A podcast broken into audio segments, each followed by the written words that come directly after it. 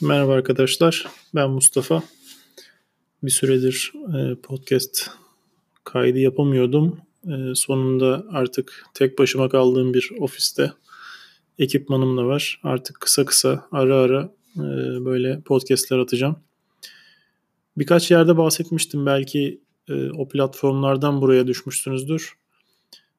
Yurt dışında girişimcilikle ilgili ufak ufak tecrübelerim oluyor Onunla ilgili kısa paylaşımlar yapacağım. Başıma gelenler, karşılaştığım zorluklar e, ve bunlardan size e, ders çıkabilecek e, şeyler hakkında bahsetmeye çalışacağım. Umarım birilerine faydası olur. E, çok mutlu oluyor çünkü insan geçmişte bunu yaşadım. E, birkaç arkadaşın yurt dışına çıkmasına, işte buralarda bir şeyler yapmasına vesile olmuştum e, mutluluk veriyor. Aynı şeyin devamını diliyorum sadece. Yoksa e, bunları paylaşmamın bana hiçbir e, maddi getirisi yok. Tamamen e, mutlu olduğum için yapıyorum. Onu öncelikle söylemek istedim. E, nerede yaşıyorum? Amerika'nın New Jersey eyaletindeyim. E, burada 3-4 yıldır buradayız. Dijital pazarlama üzerine hizmet veriyorum. Önce freelancer olarak başladım. Ee, birkaç tane müşteri buldum buradaki Türk topluluğundan. Daha sonra onlara hizmet verirken işte e, müşterilerinden bir tanesi gel birlikte bu işi e, ilerletelim dedi ve sonunda bir şirket kurduk ortak. Şu anda da işte birkaç tane büyük müşterimiz var. Onlara dijital pazarlama hizmetleri sunuyoruz. Ekibimiz Türkiye'de e, bir 8-10 kişi varız şu an. Kimisi tam zamanlı, kimisi yarı zamanlı çalışıyor. Bu şekilde e, ülkeme de borcumu ödemiş oluyorum.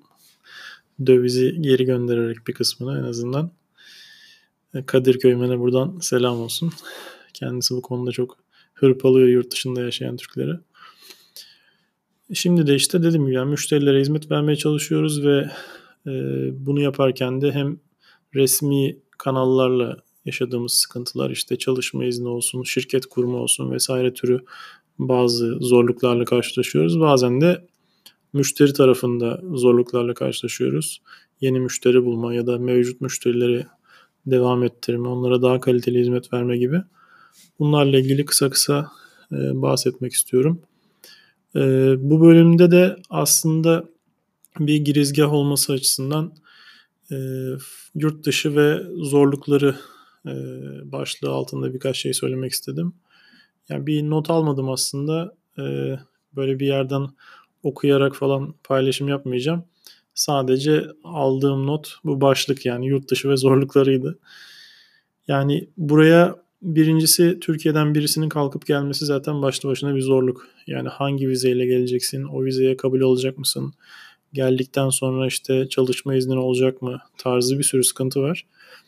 Ben şöyle bir şey yapmıştım ya üniversite 3. sınıftayken 2. sınıftan sonraki yaz sanırım ilk gelmiştim Amerika'ya. O zaman bütün arkadaşlarım e, onlara da selam olsun dinlerlerse e, Work and Travel şirketlerine ailelerinden aldıkları 3-4 bin dolar paraları bayılmışlardı. E, ve o sayede işte 4-5 aylık çalışma izni alıp Amerika'ya gelmişlerdi ve o 4-5 ayın sonunda da Artık çalışma izinleri yoktu ve Amerika'ya bir daha giriş izinleri de kalmamıştı. Ülkelerine geri dönmüşlerdi. E, fakat benim öyle bir ailemden o kadar bir destek alma imkanım yoktu. O zaman araştırdığımda turist vizesi diye bir şeye denk gelmiştim. İşte bütün forumları karıştırmıştım. İnsanların yaşadıkları tecrübelere bakmıştım ve e, turist vizesi diye bir şey vardı. Yani bugün hala geçerliliğini koruyor. 2008 yılıydı sanırım turist vizesini almıştım. 10 yıl boyunca geçerli bir vize. Yani bunu üniversite öğrencisiyken aldığınızda düşünün yani istediğiniz kadar Amerika'ya gelip gelebiliyorsunuz. Sadece bir gittiğinizde 6 ay sonra çıkış yapmanız, tekrar giriş yapmanız gerekiyor. İlk öyle yapmıştım. Yani e, üniversite zamanında iki, iki yaz e, boyunca Amerika'ya gelip burada çalışmıştım. Zaten Buraya bir kere geldiniz mi buradaki diğer Türklerle e, irtibat kurduğunuzda onların hangi vizeleri alıp nasıl geldiklerini, burada nasıl kaldıklarını, diğer vizelere nasıl döndürdüklerini e, mutlaka dinliyorsunuz. Herkesin bir hikayesi var burada. Onları dinledikçe artık siz de bu konuda uzman oluyorsunuz ve kendinize bir yol haritası çiziyorsunuz aslında. Nasıl devam edebileceğinizle ilgili. Buradaki hayatı görmüş oluyorsunuz. Ee, Amerika'da, yani Türkiye'deki e, insanların Amerika hayaliyle buraya geldikten sonraki e, gerçekler arasında ciddi uçurumlar var. O yüzden gelmeden insanlar çok e, aşkla şevkle buraya gelmeye çalışıyor ama geldikten sonra çok sıkıntı yaşayıp e, hızla geri dönen birçok insan da oluyor. O yüzden buradaki mücadeleyi anlamak açısından işte başka hiçbir bağlayıcı unsura da takılmamak açısından ben öncelikle herkese turist vizesini denemeyi tavsiye ediyorum. Ve denemesi de çok pahalı bir şey değil. E, 150 dolar kadar sanırım bir randevu alıyorsunuz Amerikan konsolosluğundan ve işte eğer e, kriterlere de uyuyorsanız vize veriyorlar. Çok zorlamıyorlar. Ve o vizeyle Amerika'ya bir kere geliyorsunuz. Yani bunun için tabii iş durumunuzun durumunuzun müsait olması, ailevi durumunuzun müsait olması lazım. E, maddi durumunuzun da birazcık e, iyi olması yeterli. O yüzden daha çok tabii üniversite zamanında bunu yaparsanız e, avantajlı olursunuz. Buraya gelip e, buradaki yaşamı gördükten sonra, iş imkanlarını gördükten sonra e, bir karar vermeniz lazım. Yani gelmeden ben hayatımı Amerika'da devam ettireceğim, ben Amerika'da iş kuracağım, ben Amerika'da girişimci olacağım demek e, aslında beyhude. Çünkü burayı bir kere yaşadıktan sonra bu tür kararları vermeniz gerekiyor. Çünkü basit bir şey değil. Hayatınızın tüm geri kalan zamanını e, bir hayal üzerine kuramazsınız. O yüzden gerçekçi bir şekilde yaşamanız gerekiyor. Onun haricinde e, gözünü çok karartanlar var. E, onlar için de bir diğer tavsiyem dil okulu üzerinden, dil okulları üzerinden bir öğrenci vizesi alınması. O onun üzerinden geldiğiniz zaman tabii istediğiniz kadar burada kalabiliyorsunuz. Dil okuluna devam ettiğiniz sürece o arada tabii farklı vizelere de geçiş imkanı sağlıyor. Ama yine çalışma izniniz olmuyor. Yani turist vizesinde de dil okulu vizesinde de çalışma izniniz olmuyor. Tabii bunu paylaşmak doğru mu bilmiyorum. Resmi olarak böyle bir şeyi tavsiye etmiyorum tabii ki ama çalışma izniniz olmasa dahi Amerika'da e, çalışmak isteyen herkese iş var. E, bir şekilde hayatınızı idame ettirebiliyorsunuz. Çok da e, yani sefil durumu falan düşmüyorsunuz aslında. Bunun haricinde tabii burada kalmaya karar verdikten sonra diyelim ki e, vizeyi hallettiniz, buraya geldiniz, burada işte farklı bir vize türüne geçtiniz veya başvurduğunuz yıllar sürüyor. Diyelim ki başvurduğunuz vizenin karara bağlanması. Burada karşılaşacağınız zorluklar var. Yani burada e, birincisi dil engeli var.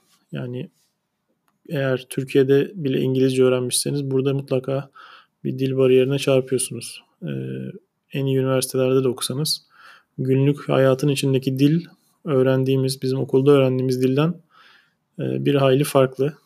Yani okudu, biz okuyarak bir şeyleri öğrenmeye çalışıyorduk ama burada konuşmak hepsinden önemli hale gelebiliyor. Çünkü Amerika'nın kültüründe mesela bir şey var. Çok ufak gelebilir ama burada çok önemli olan telefon konuşmaları.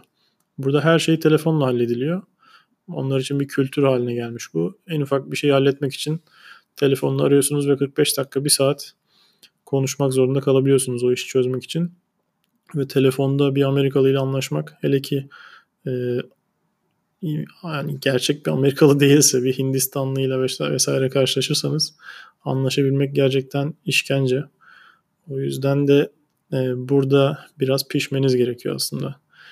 Buraya geldikten sonra ilk bir yıl belki bir, bir, bir buçuk yıl ne kadar Amerikalılarla karşılaştığınızla konuştuğunuzla da alakalı tabii ki.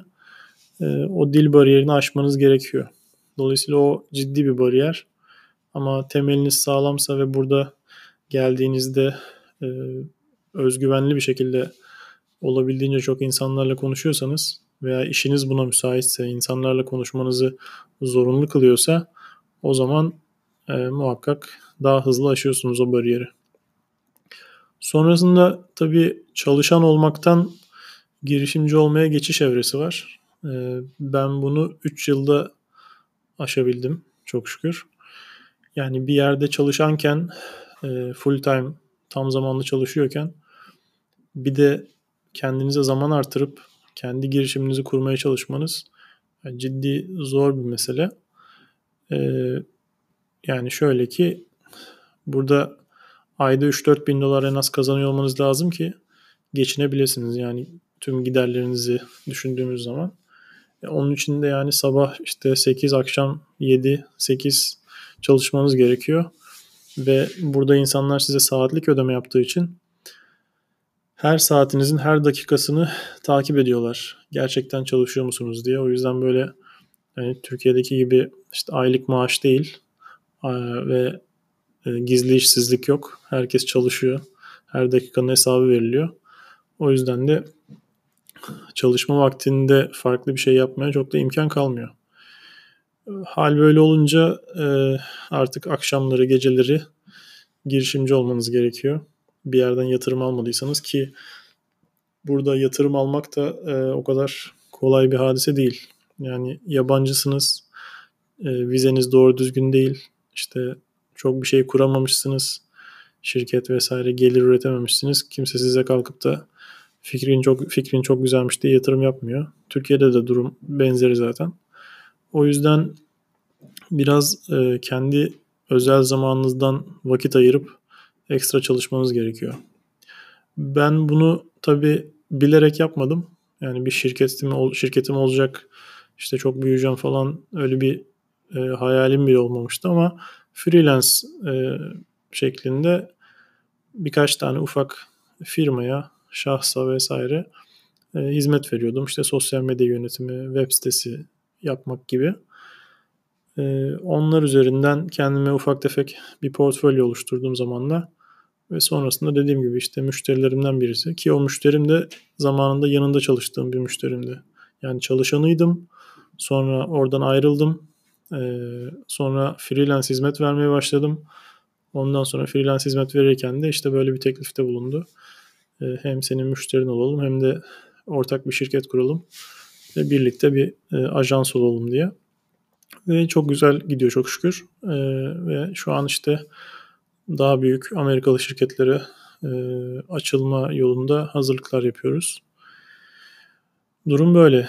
Tabii bu bahsettiğim hani açılmaya çalışıyoruz falan kısmı çok dile kolay ama esas şu an en büyük engel, engelimiz orada. Yani Amerikalı büyük müşteriler bulmak. Bunun için tabii kendinizi de çok iyi pazarlamanız gerekiyor. İşte yine yabancı olmanız bariyerini aşabilmeniz gerekiyor. Bunun için e, çalışanlarınızdan bazılarının Amerikalı olması ve sizin şirketinizin yüzü olması gerekiyor. Bunun için onları işe alabilmeniz için onlara e, maaş ödeyebilecek bir e, geliriniz olması gerekiyor falan. Dolayısıyla yine kolay değil. E, yine yatırım almadan bunları yapmak çok kolay değil. Ama sermayesiz de e, yavaş da olsa bir şeyler koyabiliyorsunuz. Ben bunu yani çok seviyorum. Yani benim hayatla ilgili e, yani fark ettiğim ve sevindiğim şeylerden bir tanesi üstüne koymak. Üstüne koymanın çok değerli olduğunu inanıyorum. Her gün ufak ufak da olsa e, üstüne koyarsanız e, zamanla çok büyük bir şeye sahip olabilirsiniz diye inanıyorum. Ben de öyle yapmaya çalışıyorum. Yani günlük yaptığım küçük küçük şeyler var. Ama onların geçmişe baktığımda birkaç yıl boyunca o küçük şeylerin e, kar topu gibi büyüdüğünü e, görüyorum ve onlarla mutlu oluyorum.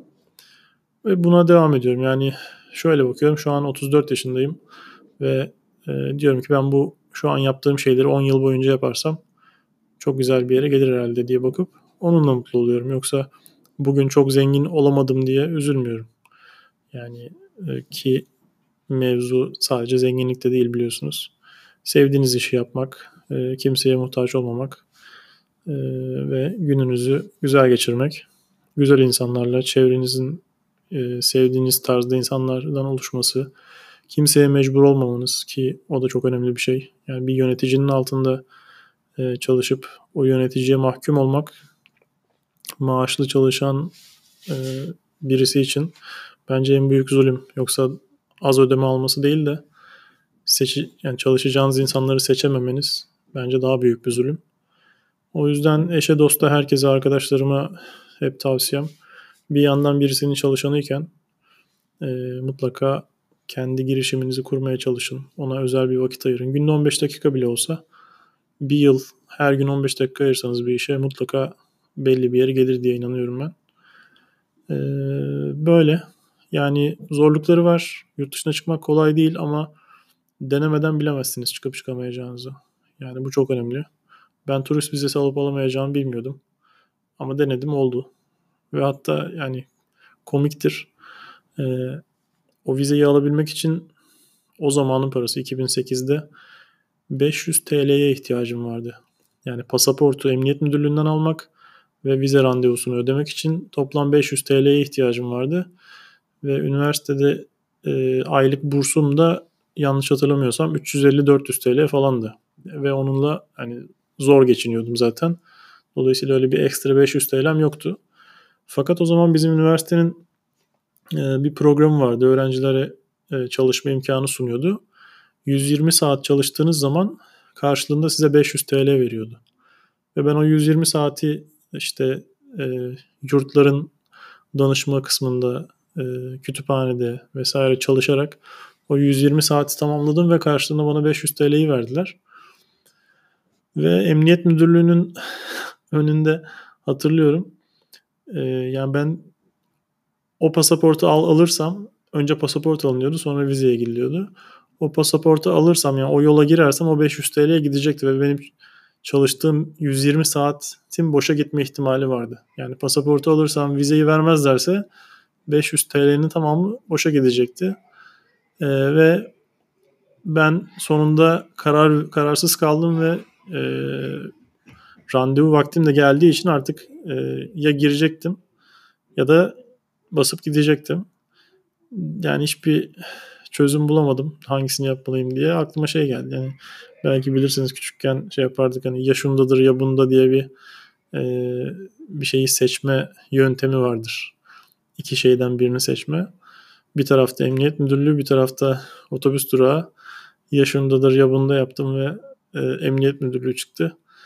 O yüzden tamam dedim yani düşünmeyeceğim. E, boşa giderse de gitsin. O yüzden emniyet müdürlüğüne girdim pasaportu aldım.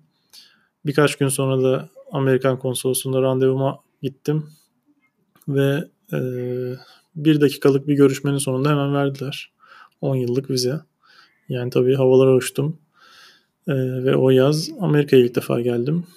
Burada çok farklı işlerde çalıştım. Market, Türk marketleri, pizzacılar vesaire. Birçok işte çalıştım. O zaman da çok iyi para yapmıştım. Sonraki yaz bir daha geldim. Yine çok iyi para yapmıştım. Sonraki yaz işte mezun olmuştum üniversiteden mezun olur olmaz Türkiye'de bir işe girdim e, ailevi sebeplerden. Sonrasında da e, iki pardon e, 2010 yılından 2016 yılına kadar Türkiye'de çalıştıktan sonra buraya geldim. E, ve buraya da yine dil okulu üzerinden geldim ve sonrasında işte sponsorluk vesaire üzerinden farklı vizelere geçtim. Şimdi de işte çalışma iznimiz var, şirketimiz var. O şekilde devam ediyoruz bir şekilde su akıp yolunu buluyor. Ee, ama yani mezun olduğum yıl 2010'du ve şu an 2019, 2020 neredeyse neredeyse 10 yıl geçti ve ancak işte kendi paramı kazanabilecek, kendi işimden kendi paramı kazanabilecek kadar bir duruma gelebildim. Ve yeni yeni e, işte ay sonunu çıkarma dediğimiz şeyi yeni yeni e, yaşıyorum. 10 yıldır bunun sıkıntısıyla geçiyor. Ama sonunda değdi diyorum. Yani e, hayat mücadelesi devam ediyor. Ama sabırlı olmak gerekiyor. İşte uzun planlar yapmak gerekiyor. O uzun planlara matuf her gün üstüne koyarak e, çalışmanız gerekiyor. Bundan bahsetmek istedim aslında kısacası. Yani evet zorlukları vesaire var fakat yurt dışı bizim için fırsatlarla dolu. Yani çok güzel fırsatlarla dolu. Hakikaten Türkiye'de hayalini bile kuramadığımız şeyleri burada günlük hayatın içinde e, çok basit şeylermiş gibi görünce bazen afallıyoruz yani çok şaşırdığımız çok fazla şey var. E, işte bir 500 dolara bir araba almak gibi. Yani 3-5 günde çalıştığınız parayla e, bir araba alabiliyor olmanız, işte toplu taşımanın neredeyse olmaması, her yere toplu taşıma yok, herkes arabasıyla gidiyor. O işte 16 yaşından sonra herkesin arabası var falan. Bu tür şeylerin hayatın içinde çok kolay olması, işte parkların, bahçelerin inanılmaz güzel olması, e, herkese açık olması, tertemiz olması vesaire gibi duymuşsunuzdur bir sürü yurt dışı ile ilgili güzel şeyler. E, onların hepsi var ve iş hayatı da cidden çok bereketli. Yani gerçekten bizim Türk insanı e, fırsatları hızlı gören, işte daha iyi gören bir millet. Onu da e, gördüm. Yani burada Amerikalılar gerçekten de fırsatlara kör gibiler. Yani o kadar çok ellerinin altında imkan varken göremiyorlar ki insan acıyor yani hakikaten. Bizim Türkler burada olsa diyorsunuz yani e, şu fırsatları bir görse neler neler yapardı diyorsunuz. O yüzden yani e, bu fırsatlara ulaşabilmek için bu zorlukları e, göğüslerim diyen arkadaşları buralara bekliyoruz. E, yani sorularınız olursa e-mail, e-mail atanlara olabildiğince cevap vermeye çalışıyorum. E, yine farklı sosyal medya platformlarından da görüşebiliriz. Buradan da takip ederseniz e, sonraki podcastlerde de farklı konuları ele alırız. Belki e-maillerde sorulan sorulara cevapları da buradan verebiliriz. O şekilde e, bir paylaşım kanalı devam ettirmeyi düşünüyorum. Haftada en az bir tane podcast yapmayı planlıyorum. E, dediğim gibi konuları siz de seçebilirsiniz. Sorularınızla yönlendirebilirsiniz. Şimdilik böyle bu kadar. E, sonraki podcast'te görüşelim. Kendinize iyi bakın. Hoşçakalın.